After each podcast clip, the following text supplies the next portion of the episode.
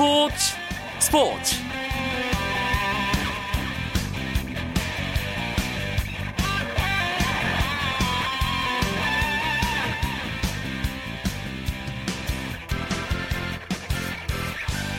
안녕하십니까. 목요일 밤 스포츠 스포츠. 아나운서 이광용입니다. 드디어 브라질 월드컵에 나설 23명의 선수가 확정됐습니다 홍명보 감독이 오늘 파주 국가대표 트레이닝 센터에서 브라질 월드컵 최종 엔트리를 발표했는데요. 깜짝 발탁은 물론 큰 이변도 없었고 예상했던 이름과 주목했던 선수들이 거의 이름을 올렸습니다. 런던 올림픽을 통해 익숙해진 선수들이 절반 이상 이름을 올린 가운데 박주호 선수의 탈락은 다른 부상 선수들의 발탁과 맞물리면서 논란의 여지를 남기기도 했습니다. 오늘 스포츠 스포츠는 이 이야기로 가득 채워드리겠습니다. 브라질 월드컵 최종 엔트리를 조목조목 짚어보면서 홍명보 감독의 의중도 짐작해보고요. 브라질 월드컵에서의 베스트 11도 예측해보는 시간 갖도록 하겠습니다. 알차게 준비했으니까 잠시만 기다려주시기 바랍니다. 먼저 프로야구 경기 상황과 주요 스포츠 소식으로 목요일 밤 스포츠 스포츠 출발합니다.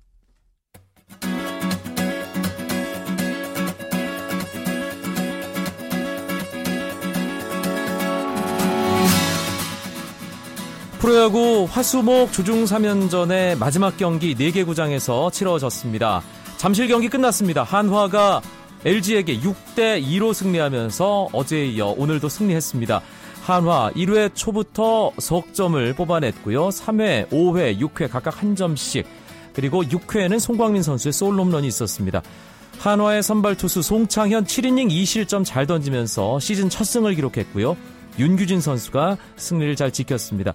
LG의 선발 투수 임정우 선수 7이닝 동안 마운드에 에, 자리를 했는데요. 6실점으로 패전 투수가 됐습니다. 문학 경기도 끝났습니다. 삼성이 SK에게 5대 0 팀 완봉승을 거뒀습니다.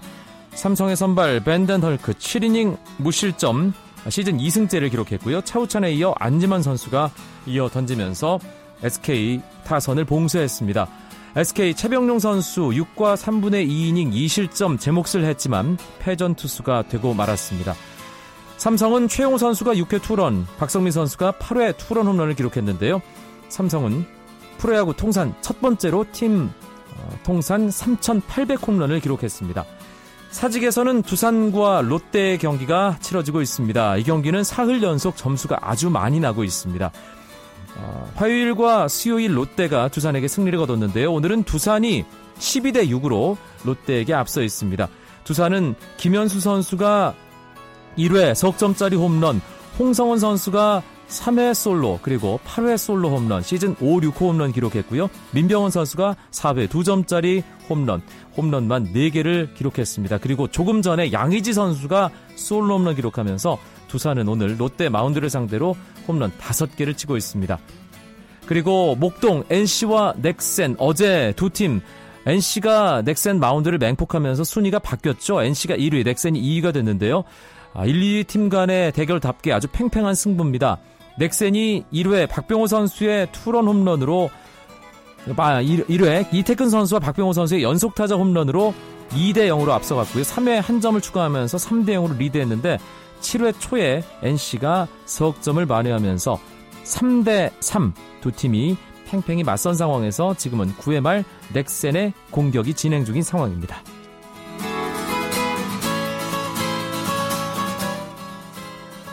농구 월드컵과 인천 아시안게임에 출전할 남자농구 대표팀의 선수 후보 15명이 발표됐습니다. 대한농구협회와 한국농구연맹이 공동으로 구성한 국가대표팀 운영위원회는 가드 양동근과 김선형, 포워드 김주성과 이승현, 센터 김종규 등 최종 명단에 가까운 15명을 공개했습니다. 이번 명단에는 24명의 예비 엔트리에 들어갔던 정규리그 최우수 선수 문태종과 공익 근무 중인 하승진이 제외됐는데요. 문태종은 귀화 선수를 영입하게 되면 포지션이 겹치는 문제가 있어서 빠졌고 하승진은 소집 해제되는 7월에 몸 상태를 점검해 발탁 여부를 결정할 방침인 것으로 알려졌습니다. 배드민턴의 이용대 선수가 오늘부터 국가대표팀 훈련에 합류했습니다. 이용대는 18일부터 인도 뉴델리에서 열리는 세계 남자 단체 선수권에 출전하기 위해 대표팀 훈련에 합류했습니다.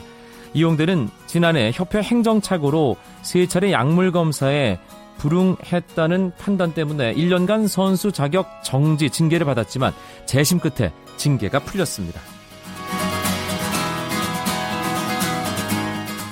네덜란드 프로축구 에인트호번의 박지성 선수가 시즌을 마치고 귀국했습니다. 오늘 오후 인천공항을 통해 입국한 박지성은 곧바로 안산으로 이동해 세월호 희생자 합동 분향소를 찾아 피해자를 애도했습니다. 박지성은 당분간 휴식을 취한 뒤 오는 20일 아시아 투어를 위해 입국하는 소속팀에 합류해 프로축구 수원과 경남과의 연속 친선전을 가질 예정입니다.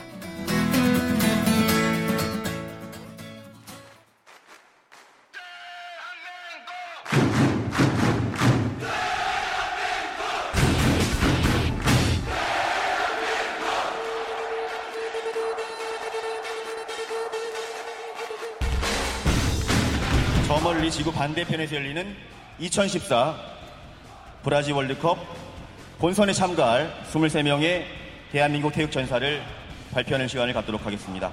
우리 대표팀은 사명감을 가지고 지금 이 어려운 우리 대한민국을 위해서 우리 국민들의 희망의 불씨를 살리기 위해서 온 힘을 다하겠습니다라는 말씀을 드리고 지금부터 선수 명단 발표하겠습니다. 네, 먼저 골키퍼 진입니다. 골키퍼의 정성명, 김승규, 이범영, 이어서 수비 라인입니다. 김진수, 윤석영, 김영권, 황석호, 홍정호, 곽태희, 이용, 김창수, 이어서 미드필더 진입니다. 브라질 월드컵에 나설 23명의 명단이 이렇게 홍명보 감독의 호명으로 발표됐습니다. 2012 런던 올림픽 동메달 주역들을 기본 축으로 K리그에서 좋은 활약을 펼쳐온 선수와 팀의 중심을 잡아줄 고참급 선수 등을 합쳐 월드컵 무대에 나설 23명의 대표팀을 완성했다는 분석인데요. 오늘 스포츠 스포츠에서 월드컵 최종 엔트리와 관련된 이야기를 자세하게 나눠보겠습니다. 이야기 손님으로 KBS의 브라질 월드컵 중계 방송을 이끌 두 분의 해설위원 모셨습니다. 한준희 위원 오랜만입니다. 네, 안녕하세요. 그리고 박찬하 해설위원도 함께합니다. 네, 안녕하세요. 23명의 명단 다시 한번 짚고 넘어가죠. 박찬하 위원이 최종 엔트리 먼저 정리해 주시죠. 네, 골키퍼 3명입니다. 정성룡, 이범영, 김승규, 그리고 수비수는 황석호, 홍정호, 이용, 윤석영, 김창수, 김진수, 김영권, 곽태휘 이상 8명이고요. 미드필더는 한국영, 하대성, 지동원, 이청용, 손흥민, 박종우, 김보경, 기성용, 그리고 공격수 마지막 4명은 이근호, 박주영, 김신욱, 구자철 선수 이렇게 23명입니다.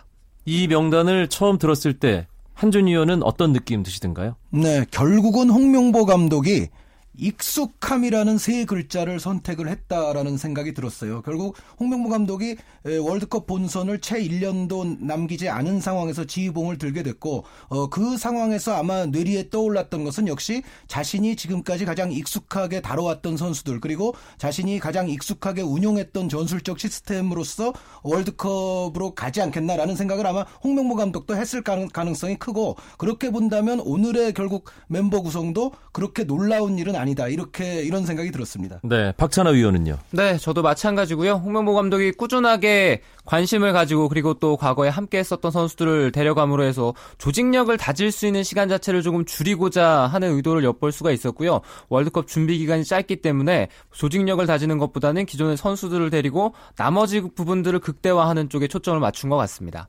두분 말씀 속에 홍명보 감독의 최종 엔트리 선정 기준이 들어 있는데 좀 더 구체적으로 이 23명이 선정된 어떤 기준이라고 해야 될까요? 한준희 위원 짚어주신다면요. 네, 기본적으로 전체적인 어떤 팀의 골격을 홍명보 감독이 사실상은 어, 2009년 청소년 월드컵 그리고 2010년에 아시안 게임을 맡았었고 2012 런던 올림픽까지 치르지 않았습니까? 그랬죠. 여기서의 어떤 기본 골격의 선수들을 그대로 어, 월드컵에서도 결국 베스트 11의 많은 부위를 포진을 시키지 않겠나라는 생각이 들, 들었고요. 거기에 이제 에, 올림픽 멤버가 아니라 하더라도 지금 예를 들어 이청용 선수라든가 손흥민 선수라든가 뭐 의심의 여지 없는 또 주요 선수들을 포함을 시켰고 어, 결국은 박주영 선수에 대해서 이제 논란이 굉장히 많았고 사실상 박주영 선수가 전성기, 절정기만큼의 지금 몸 상태를 보여주지 못하고는 있습니다만 그렇다 하더라도 역시 홍명보 감독이 추구하는 전술적 시스템에는 박주영 선수가 공격수로서 가장 잘 어울린다. 뭔가 이러한 생각을 홍명보 감독과 코칭 스태프가 했기 때문에 네. 지금의 어떤 멤버 구성은 적어도 뭐 선발 라인업에 있어서만큼은 뭐 홍명보 감독의 애초의 의지가 많이 반영이 됐다. 이렇게 볼 수가 있겠습니다. 박찬하 위원. 다소 의외의 선택이라고 볼 수 있는 선수가 있을까요? 네, 의외의 선택이라고 볼 수 있는 선수가 있습니다. 네, 양쪽 풀백, 좌우 풀백의 백업 포지션이라고 봐야 될 것 같은데요. 왼쪽 어, 풀백에 윤석영 선수가 뽑혔고 그리고 오른쪽 풀백에 이용 선수와 더불어서 김창수 선수가 뽑혔는데요. 23명의 엔트리 가운데 가장 깜짝 발탁의 두 선수는 아마 그 선수들인 것 같습니다. 그 두 선수 생각해보면 런던 올림픽 팀의 주전 좌우 풀백이잖아요. 네, 그렇죠. 그래서 홍명보 감독이 가장 잘 알고 있고 그리고 홍명보 감독과 그동안 함께 해왔던 선수들이라는 뭐 얘기, 얘기 수식어가 딱 들어맞는 선수들이라고 할 수 있습니다. 포지션별로 좀 더 자세하게 짚어보죠. 일단 골키퍼 세 자리는 거의 확정적이었죠, 한준희 위원. 네, 정성용 선수가 지난해 불안한 모습을 좀 많이 보여줌으로써 팬들이 많이 걱정을 했습니다만 그렇더라도 어찌됐건 세 명의 골키퍼 안에 정성용 선수가 빠질 확률은 거의 없었거든요. 그렇게 본다면 K리그에서 그간 계속 잘해왔던 김승규, 이범영 선수와 더불어서 이제 정성용 선수가 함께 구성이 된 것은 뭐 이상하지 않다 이렇게 볼 수가 있습니다. 사실 두세 자리 정도가 변수였습니다. 홍명보 감독이 이미 90%는 결정을 했다라고 여러 차례 밝혔기 때문에 그 부분이 수비와 미드필더 쪽이었는데 수비에서 박찬하 위원이 뭔가 깜짝 발탁이라고 할 수 있는 윤석영, 김창수 선수를 언급해 줬습니다. 중앙 수비수 쪽에서도 뭔가 좀 어, 후보로 거론될 만한 선수들이 있었고 좀 배제되거나 아니면 어, 경쟁을 통해서 발탁이 되거나 이런 선수들 짚어볼 수 있지 않을까요? 네, 중앙 수비수는 홍명모 감독이 구상하고 있었던 그 범주 안에서 대부분 발탁이 된 것 같습니다. 주전 선수들을 홍정호, 김영권 선수를 짝으로 해서 정해놓고 그리고 곽태희 선수는 우리 대표팀의 중앙 수비수들, 그러니까 젊은 선수들이 가지지 못한 어떤 강인함 그리고 또 뭐 적극성, 셋플레이에서 공격력 이런 것들을 갖추고 있고요. 그리고 황석호 선수가 발탁이 됐는데 황석호 선수는 우리 수비진에 있어서는 굉장히 유용한 선수가 될 것 같아요. 중앙 수비뿐만 아니라 왼쪽 오른쪽 이 선수가 측면을 모두 다 담당할 수 있다는 점에서는 한정적인 엔트리 가운데서는 아주 유용하게 쓸 수 있는 선수입니다. 윤석영 선수 발탁이 뭐 사실 많은 축구 팬들 가장 놀란 부분이 아닌가 싶습니다. 한준희 위원은 이 윤석영 선수가 최종 엔트리에 이름을 올린 것 어떻게 보고 계십니까? 네, 저도 좀 의외였어요. 그러니까 어떻게 보면 박주호 선수의 부상 때문에 결국 그래도 윤석영 선수는 막차를 탈 수 있었다는 생각입니다. 홍명보 감독의 이야기에 따르면 결국 박주호 선수가 지금 회복해서 완벽하게 완치돼서 월드컵을 치르기보다는 어떻게 보면 좀 재발의 가능성이 좀 있는 상태에서 월드컵으로 가게 될 공산이 크기 때문에 그런 판단에서 이제 박주호 선수를 뽑지 않는다. 그런데 때마침 또 윤석영 선수가 계속 출전을 못하다가 최근 또 리그 말미에는 좀 출전을 하고 있었거든요. 그리고 지난 주말에 골도 넣었잖아요. 네, 이제 그런 상황들이 맞물리면서 결국 어, 전체적인 후보 군 안에 있었던 윤석영 선수를 발탁을 했는데 이제 윤석영 선수가 실제로 어떤 어, QPR의 많은 행보가 이렇게 결정이 되고 난 이후에 골을 넣은 것과 월드컵이라는 무대에서 만약에 이제 실전을 뛰게 되는 것과는 조금 차이가 있을 수가 있는데 이것을 네. 윤석영 선수라든가 김창수 선수가 어떻게 또 극복을 할 것인지 김창수 선수도 사실 올 시즌 계속 부상으로 시달리다가 최근에 와서 좀 출전 기회를 얻었던 것이기 때문에 전반적으로 양 측면의 백업 수비수들은 지금 실전 경험이 조금은 부족하다 이렇게 볼 수도 있겠습니다. 사실 박주호 선수는 2013-2014 시즌 유럽에서 가장 좋은 활약을 했던 선수였잖아요. 네, 그래서 그리고 탈락에 네. 대해서 좀 말이 많은 것 같아요. 그렇습니다. 그리고 박주호 선수가 소속팀에서 보여주고 있는 모습은 우리 대표팀에게도 아주 유용하게 쓰일 수 있는 선수거든요. 그러니까 제한적인 엔트리 속에서 여러 가지를 할 수 있는 선수가 많으면 많을수록 좋은데 그런 점에서는 박주호 선수의 낭만은 약간 아쉽다는 생각도 들고요. 그리고 박주호 선수의 부상이 더욱더 안타까운 것은 이 선수가 부상을 안고 소속팀에서 계속 꾸준하게 경기를 뛰어왔다는 점입니다. 그런데 소속팀에서 일부 경기를 뛰지 않은 비슷한 부상을 갖거나 아니면 몸 상태가 약간 좋지 않은 선수들 도 홍명보 감독이 과감하게 선택을 했다는 것을 생각해 보면 이 부분에 있어서는 분명히 얘기가 나올 수 있는 이유들은 된다고 봅니다. 미드필더의 최종 엔트리 면면을 보면 하대성 선수가 일단 포함됐다는 것이 눈에 띄고요. 이명주 선수를 뽑을 것이냐 말 것이냐 끝까지 상당히 많은 축구팬들의 관심사였는데 이명주 선수는 제외됐습니다. 네, 홍명보 감독이 이제 기자회견에서 밝힌 바에 따르면 결국 이명주 선수는 어, 공격적 재능이 꽤 많은 선수고 그렇게 본다면 어떤 의미에서는 이명주 선수의 또 진정한 경쟁자는 구자철 선수나 김보경 선수였다고도 볼 수가 있거든요. 그런데 뭐 아시다시피 구자철 선수, 김보경 선수를 공격형 쪽으로 이제 가져간다는 전제라면 결국 이명주 선수가 들어가려면 수비형이 돼줘야 되는데 그런 어떤 전문 수비형적인 측면에 있어서는 한국영 선수, 박종우 선수가 아마 좀 더 낫겠다고 홍명보 감독은 판단을 한 것 같아요. 그런데 이명주 선수는 뭐 지금의 페이스라면 앞으로 대한민국 축구 를 위해서 해야 할 일이 굉장히 많을 선수이기 때문에 이번 한 번의 일로 뭐 좌절하거나 실망할 필요는 결코 없을 것 같습니다. 네, 그러니까 같은 포지션을 기준으로 봤을 때 두 명, 2배수를 선발했다 이렇게 볼 수 있을 것 같은데 한국영, 박종호, 뭐 기성용, 하대성 이렇게 아, 볼수 있을 것 같습니다. 공격진에는 박주영, 김신욱, 구자철, 이근호 이렇게 네 명의 선수가 일단 공격수로 분류가 돼서 뽑혔습니다. 아, 공격진 일단은 예상했던 선수들이 다 들어갔다고 봐야겠죠, 박찬하 위원. 네, 그렇습니다. 그리고 구자철 선수를 미드필더가 아니라 공격수로 분류하는 것도 홍명보 감독이 그동안 구자철 선수를 그 자리에 많이 활용하고자 했던 어, 노력들이 있었는데 역시나 그 연장선상이라고 볼 수가 있고요. 다만 한 가지 이 역시 우려스러운 부분들이 우리 공격진들이 이번 시즌 소속팀에서 꾸준하게 뛰어온 또 꾸준하게 활약한 선수의 숫자가 조금 적은 편입니다. 그래서 이 포지션별로 봤을 때는 김보영 선수도 그렇고 지동원, 구자철 선수, 박주영 선수 다 합쳐서 도박이 좀 많지 않은가. 그러니까 음. 과감한 선택이 좀 많은 편이 아닌가 이런 면에서는 꾸준하게 활약했던 선수를 한 선수 정도 데려갔을 때 그 선수가 브라질에서 잘할 확률 아니면은 어, 소속팀에서 약간 부진했지만 그동안 뭔가 대표팀에서 해왔던 선수가 브라질 가서 잘할 확률 이 두 가지 중에서 홍명보 감독은 후자를 택했던 것 같은데요. 이런 점에서는 또 아쉬움을 피력할 수 있다고 봅니다. 네, 오늘 그리고 예. 공격에 있어서의 한 가지 우려 사항을 하나 더 추가한다면 이제 남태희 선수가 빠진 부분이거든요. 그렇죠. 그런데 지금 우리 대표팀에서 사실 전문 윙어 측면 터치라인을 따라서 드리블 돌파를 시도해서 이제 측면에서 공격 포인트를 올려줄 수 있는 전문 윙어가 사실은 이청용 선수밖에 없습니다. 어떻게 보면 손흥민 선수는 이제 공격수에 가까운 윙이라고 볼 수가 있겠고 물론 아쉬운 대로 이근호 선수도 유사한 역할을 수행해 줄 수는 있겠습니다만 전반적으로 전문 윙어가 이청용 선수밖에 없는 상태에서 예를 들어 이청용 선수나 손흥민 선수에게 뭐 징계라든가 아, 혹은 절, 절대로 있어서는 안 되겠습니다만 부상이라든가 이런 일이 생겼을 때 과연 전문 윙어의 부재를 어떻게 해결할 수가 있을 것인가 이것도 홍명보 감독이 안고 있는 이제 숙제인 것 같습니다. 알겠습니다. 오늘 발표된 브라질 월드컵 최종 엔트리를 조목조목 자세하게 짚어보고 있습니다. KBS 월드컵 방송을 책임질 두 해설위원이죠. 한준희, 박찬하 위원과 함께하고 있습니다.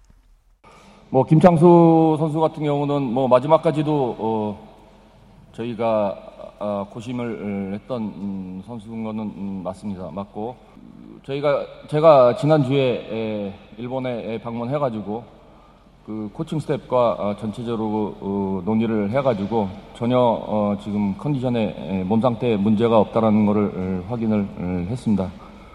뭐, 뭐, 저의 뭐 아이들하고 얘기를 하는데 저희가 뭐 한 번 정도 경험을 했던 거는 뭐 그렇게 나쁜 경험이라고 생각하지는 않습니다. 하지만 그것이 모두 음, 전부 다가 아, 될 수는 없습니다. 아, 저희는 2014년 월드컵을 위해서 어, 지금부터 아주 철저하게 준비를 뭐 할 것입니다. 홍명보 감독도 많은 사람들이 얘기하는 홍명보의 아이들을 지나치게 중용하는 것이 아니냐 이 부분에 대해서 신경을 좀 쓰는 것 같습니다. 그런데 현실적으로 어, 2009년 이집트 20세 이하 월드컵부터 광저우 아시안 게임 또 2012 런던 올림픽에서 중용했던 선수들이 축이 되는 것은 분명한 부분이잖아요, 한준희 의원. 네, 그리고 그것은 박찬호 의원이 애초에 이야기했던 대로 어 1년이 채 안 남긴 상황에서 지휘봉을 잡은 감독으로서는 어, 충분히 선택할 수 있는 방식이라는 생각은 들거든요. 다만 이 익숙함을 너무 고수하게 됐을 때 발생하는 단점에 대해서 잠시 말씀을 드리자면 아무리 익숙한 선수, 익숙한 전술이라 하더라도 그 선수들이 평균적으로 과거에 했던 것만큼의 컨디션과 경기력을 유지하지 못하고 있는 상태에서는 익숙한 전술이나 익숙한 선수들도 어떻게 보면 좀 하락할 수 있는 가능성이 충분히 내포돼 있고요. 또한 네. 가지는 너무 익숙한 것 한 가지에만 집착하다 보, 게 되면 거기서 어떤 핵심 선수들의 부상이라든가 이러한 상황이 닥쳤을 적에 어떤 이른바 플랜 B, 플랜 C 이러한 어떤 제2, 제3의 돌발 상황과 변수에 대처하는 대응책이 나오기가 좀 어렵거든요. 그래서 홍명보 감독이 좀 익숙함에 어떤 의존하는 것은 이해는 가지만 그것은 나름의 또 위험성과 불안 요소들을 내포하고 있다. 이것은 말씀드려야 될 것 같습니다. 최종 엔트리가 발표되면서 어, 이제 본선에서 뛸 베스트 11은 과연 누가 될 것이냐 이 부분에 대해서도 이제 전망이 조금씩 나올 텐데 박찬하 위원은 지금 23명 중에 최적의 11명 어떻게 보세요? 네, 그것을 구체적으로 제가 말씀드리는 것은 네, 그거는 좀 어려운 일인 것 같고요. 네. 네. 아마 유력한 것은 그리스와의 평가전을 참고하면 되지 않을까 이런 생각을 하고 있습니다. 그리스와의 평가전을 참고하라는 예 지금 어, 라디오 들으시면서 다들 또 검색을 하고 계시지 않을까 싶은데 한준희 의원이 여기서 좀 도와주시죠. 네, 그리스와의 평가전을 참조해야 되는 것이 100% 정확하고요. 네. 그리고 가장 중요한 것은 이제 지금부터 개막 이전까지의 바로 이 기간 동안입니다. 이 기간 동안에 가장 뛰어난 경기력과 컨디션으로 몸을 어, 몸 상태를 끌어올리는 선수가 결국은 베스트 11이 되리라고 봅니다. 그렇군요.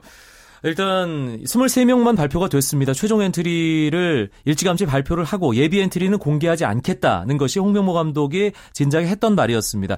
예비 엔트리는 7명이고요. 뭐 각 나라가 아, 예비 엔트리를 다 가지고 있고 혹시나 모를 어떤 어, 불의의 부상 선수나 이런 선수가 나왔을 때 대체하기 위해서 예비 엔트리가 있을 텐데 예비 엔트리에 어떤 선수들이 들어가 있을지 아까 얘기했던 좀 아쉬운 선수들이 대부분 다 포함되어 있다고 봐야 될까요? 네, 저는 한 명은 보장할 수 있습니다.